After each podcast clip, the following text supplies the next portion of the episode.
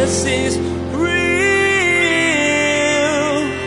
There's power in your name. We find hope when we trust in your ways. We need real. Jesus is real. It is the most in-depth treatment of the reason we need the gospel. That's why it's there. The book of Ecclesiastes is not trying to tell us everything about everything. This book goes right at what the problem with humanity is. Why we need Jesus. And instead of saying, okay, here's part of the problem and you need Jesus. Here's part of the problem, you need Jesus. Here's part of the problem, you need Jesus. It just says, look, this is the problem. This is the problem. This is the problem. This is the problem. It's all diagnosis with no remedy. Vanity of vanities, all is vanity. What comes to mind when you hear this well-known phrase from Ecclesiastes? Most of us define vanity as self-admiration, but in this context, it means so much more. Frustration, futility, uselessness, all feelings that we've had in our struggles with life. Today, we'll begin to find out the remedy. Now, here's Pastor Daniel in the book of Ecclesiastes, chapter one, verse one, with part one of his message entitled, Anyone Frustrated? Jesus is real. What is it that you really want? I mean, seriously, what is it that you really, really want? I want you just to take a moment and just write down, this is what I want. This is what I want right now. And, and it's church, so you can be completely honest on that page. This is the thing that I really, really want. I want this. We all have wants. We call them felt needs. Every single piece of advertising that you'll ever see is trying to lean into those wants, whatever they are. What is it that you really want? Our desires, our wants are so strong that they drive us. They're powerful, those wants. I want you to think about this time last year. Try and remember what you wanted then. For some of you, you got exactly what you wanted. But you notice there's another driving want that's right there that you wrote down today. That's interesting, isn't it? That if you got what you wanted last year, today there's a brand new want. There's something that's driving you afresh right now. Some of you are still waiting for the fulfillment of the want from last year. You wrote down the exact same thing this year. But here's the thing. If you look at the things that you wanted over time, what you will find is that when you get the thing that you want, normally it's unfulfilling when you get there. I don't know how many times as a pastor I've seen people say, if I only could have a spouse, then everything would be so much better. Now, the people who are laughing are the married folks, right?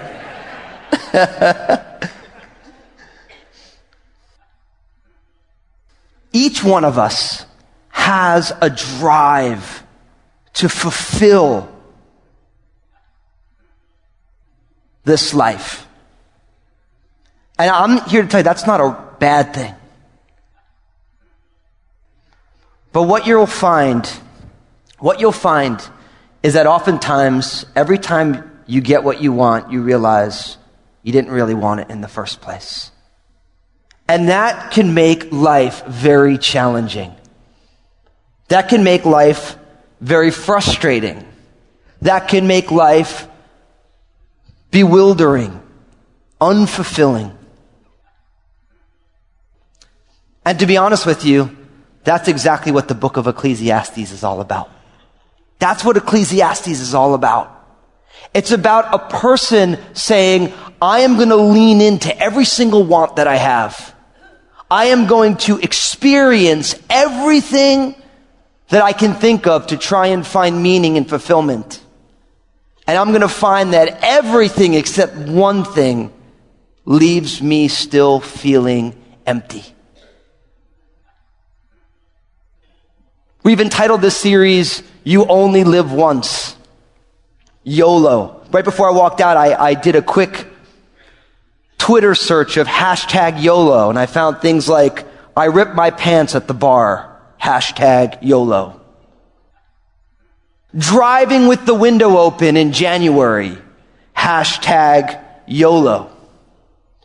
A couple of young ladies had Selfie Sunday, which is a picture of yourself, hashtag YOLO. Now listen, I didn't open up those pictures.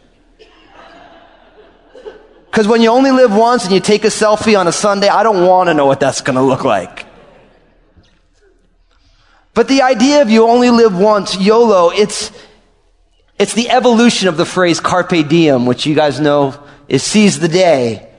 It became a viral movement, so to speak, which is really encourages you to be courageous and brave. And it's also used to justify every stupid thing you can think of. You only live once. So people do dumb things because you only live once. Now, what's interesting about the phrase YOLO, you only live once, some people say, oh, well, that's not true. You only die once. Well, it's actually, the phrase is true if you look at it in the sense of the book of Ecclesiastes, because the only life that you get to live once is the life that gets lived under the sun. That's a recurring phrase in the book of Ecclesiastes. You have one shot at this life with this social security number, with this set of experiences. You get one shot at this, go at it. Now, don't get me wrong. We know that you don't only live once because everybody's eternal. Everybody has an eternal hereafter. It's just a matter of where and how. But you can't say you only die once because we know the book of Revelation says that there's a second death that some people experience. So, all titles have their downsides. But we're going to spend our time looking at the book of Ecclesiastes, looking at what life under the sun looks like. So I want you to open up your Bibles to the book of Ecclesiastes. Ecclesiastes, we're going to take chapter one today. Now, if you're new to the Bible, the book of Ecclesiastes is in the Old Testament. It's right after the book of Psalms and Proverbs. Then there's the book of Ecclesiastes. So Psalms, largest single book in your Bible. Actually, it's composed of five books. But there's one hundred fifty Psalms. Then you have thirty-one Proverbs. And then you have this book of Ecclesiastes. Now, I want to tell you something about the book of Ecclesiastes that I think is going to be important. Now, any teacher will tell you, when you open up a new book of the Bible, you want to give everybody every single detail. But know what I found in my experience? That when a pastor gives you bullet points of details about the book, nobody remembers it. The pastor feels good about it. Nobody remembers it at all. So what I'm not going to do is give you a, a bullet points of details about it. I'm going to be weaving different things about the book of Ecclesiastes as we go through. But what I want you to realize is that the book of Ecclesiastes is the only book of pure philosophy in your entire Bible. It's a purely philosophical book. And if the Bible is the greatest of all books, then Ecclesiastes is the greatest of all philosophical books.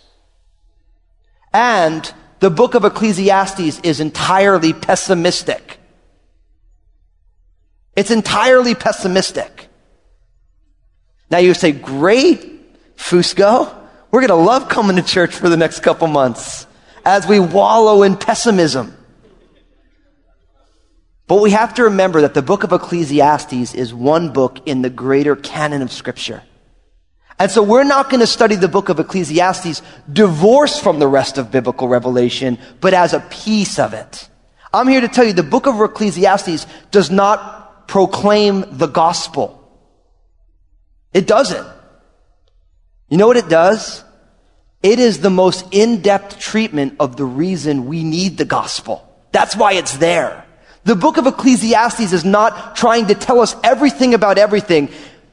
This book goes right at what the problem with humanity is. Why we need Jesus. And instead of saying, okay, here's part of the problem and you need Jesus. Here's problem, problem, you need Jesus. Here's part of the problem, you need Jesus. It just says, look, this is the problem. This is the problem. This is the problem. This is the problem. It's all diagnosis with no remedy. Because the Holy Spirit, when he inspired the writing of the book of Ecclesiastes, knew that the remedy would come in what we call the New Testament. But we are going to go straight at the frustration of being human. And we're going to do it together. But we're going to keep tying in the reality that Jesus did come. And he did live the perfect life. And he did die on a cross. And he did rise from the dead. So we're going to see the prescription, the thing that fixes everything. But we're going to let the book of Ecclesiastes be as pessimistic as it needs to be.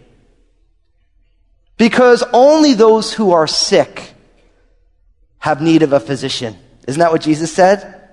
And maybe the book of Ecclesiastes might be the most necessary book for twenty-first century America, because everyone just thinks it's all okay. There's no awareness of the existential dilemma that we find ourselves in as human beings. There's a, a shallowness to the world that we live in. And let's be honest, there's a shallowness to our own lives because we're part of this world. But the book of Ecclesiastes forces us to look at things that we might not normally want to look at, so that we might cherish our great salvation more profoundly than we ever did in our entire lives. Sounds exciting, doesn't it? Do you realize that the book of Ecclesiastes is one of the favorite books of pessimistic agnostics like Herman Melville, who wrote Moby Dick, said it's the greatest book that was ever written.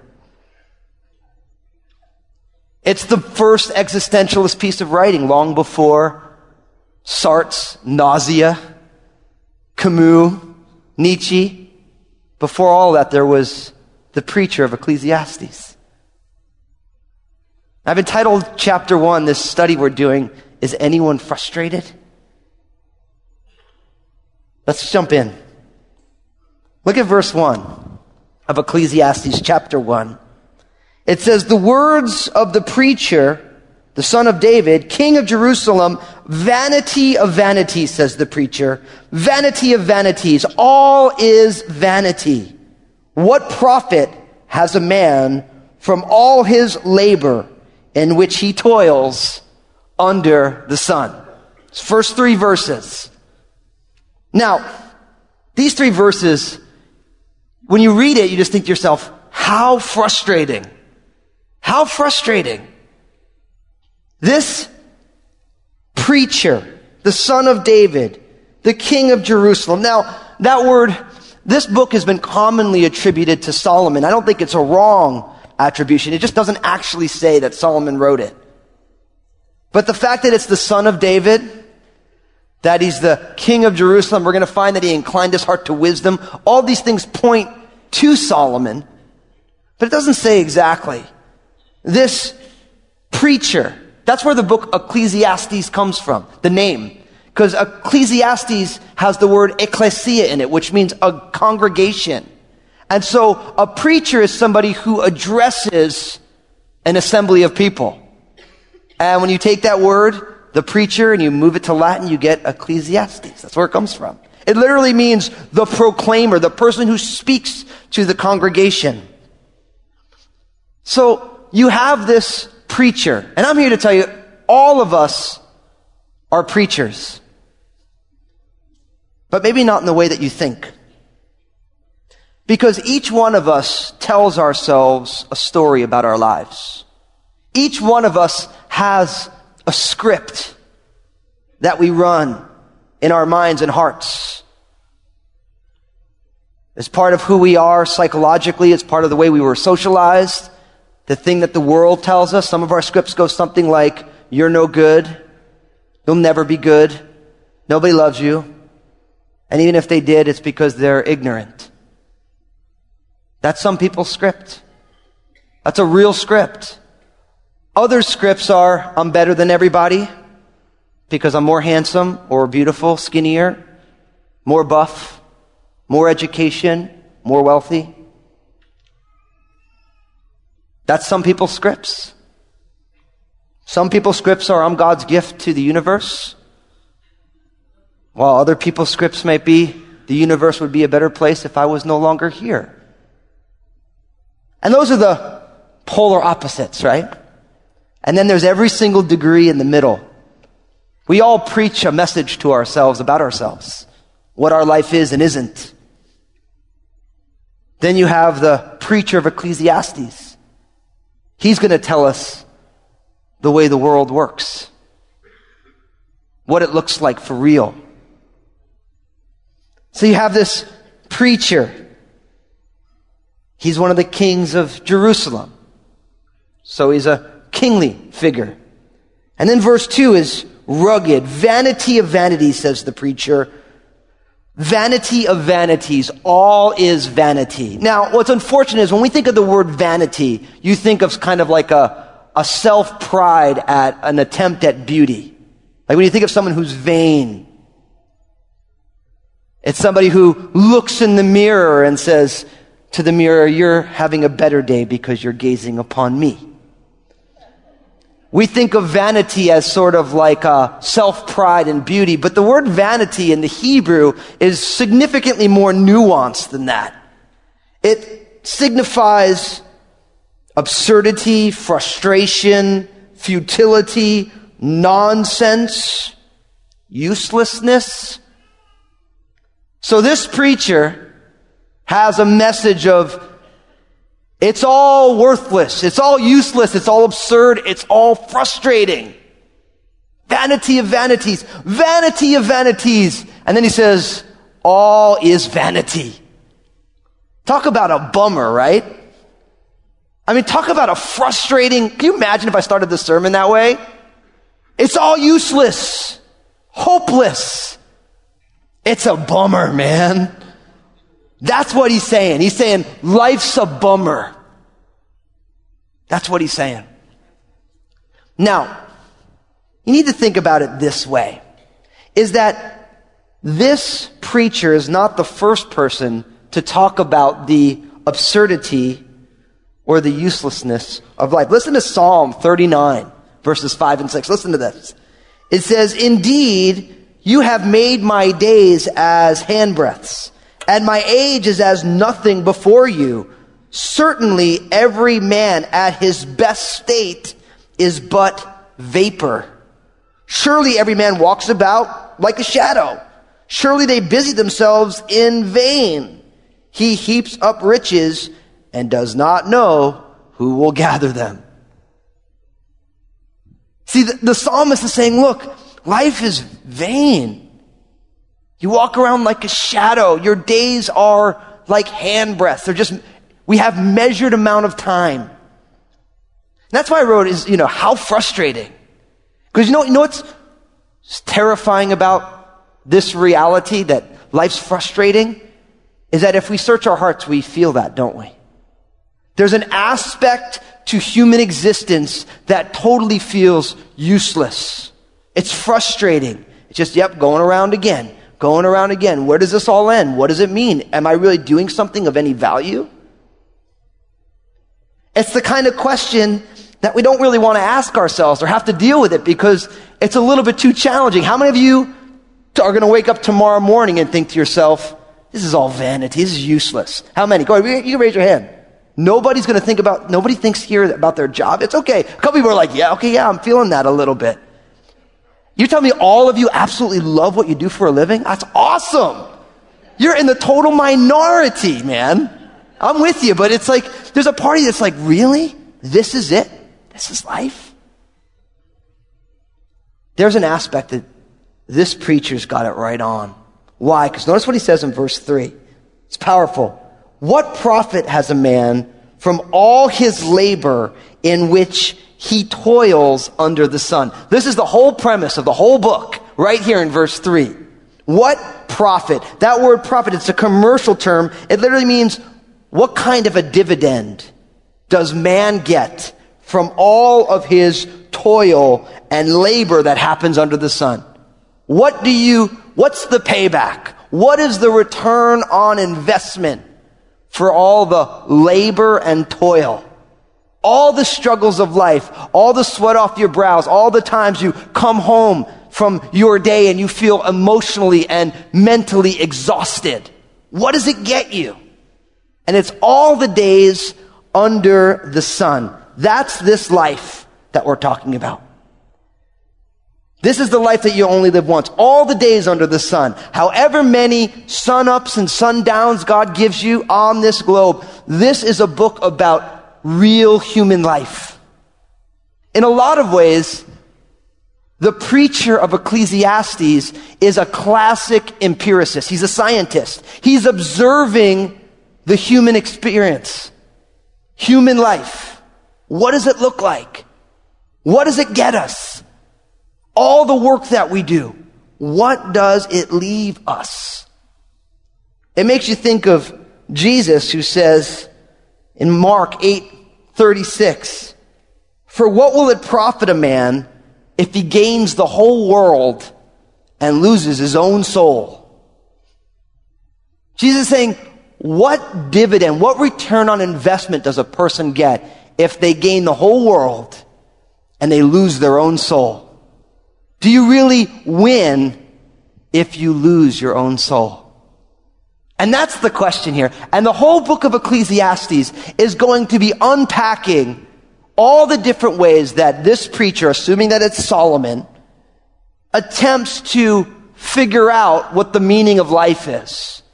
Most people struggle to understand the book of Ecclesiastes because it's literally a book of the testimony of a person who says, I'm going to try everything in order to find what the meaning of life is. I know what the difference between Solomon or this preacher and you and I is that this king has all the means to try everything. And as we go through this book, we're going to find him trying wisdom, the accumulation of information and knowledge. That's a big thing in our culture, isn't it? We're blessed to live in an information-saturated culture. The commoditization of information. Each one of us pulls out this little machine in our pockets. What do you want to know about? It's right there at your fingertips. We're embarking in America on the most educated generation in history. I remember when I was growing up, my parents said, listen, you need to go to college. What's interesting is my father didn't go to college because he just heard you have to go to high school. Once you get a high school degree, you can get a good job. Now it's you got to go to college. Now, you young people, you're thinking about getting master's degrees, right? Because the average is college. Now, now you get a master's degree. You got to get a law degree, or you got to get two and three master's degrees. Now, what's interesting is in a hyper-educated environment, does anyone feel really excited about my generation leading our country? With all the education, what do we really have? We have information without true wisdom. Solomon tries wisdom. It's going to leave him hanging. Solomon is going to try pleasure. We're going to find out Solomon had not only hundreds of wives, but concubines, which were women who he was having relations with who weren't even his spouses. He had access to the finest food, the finest of art, the finest of everything. He experienced all the pleasure possible. You're going to find it's going to be lacking. Jesus is real. How frustrating to toil and labor and in the end come up with nothing of value. In today's teaching, we were introduced to the book of Ecclesiastes. The message was one of frustration, coming from a place where it seems that everything is useless, hopeless. As Pastor Daniel said, the preacher was saying, life's a bummer. It's true that our toil and labor under the sun won't return much, but life is a blessing. Jesus is Real Radio is the radio ministry of Daniel Fusco of Crossroads Community Church. The messages that you hear each day here on Jesus is Real Radio were produced from messages that Pastor Daniel shared on Sunday mornings and the midweek study. It's our prayer that this teaching from God's Word blessed and encouraged you in your walk with Jesus Christ. Now, the next time you join us here on Jesus is Real Radio, Pastor Daniel will continue through the beginning of the book of Ecclesiastes. We'll hear why we should keep the commandments. As part of God's family, we're responsible to His authority.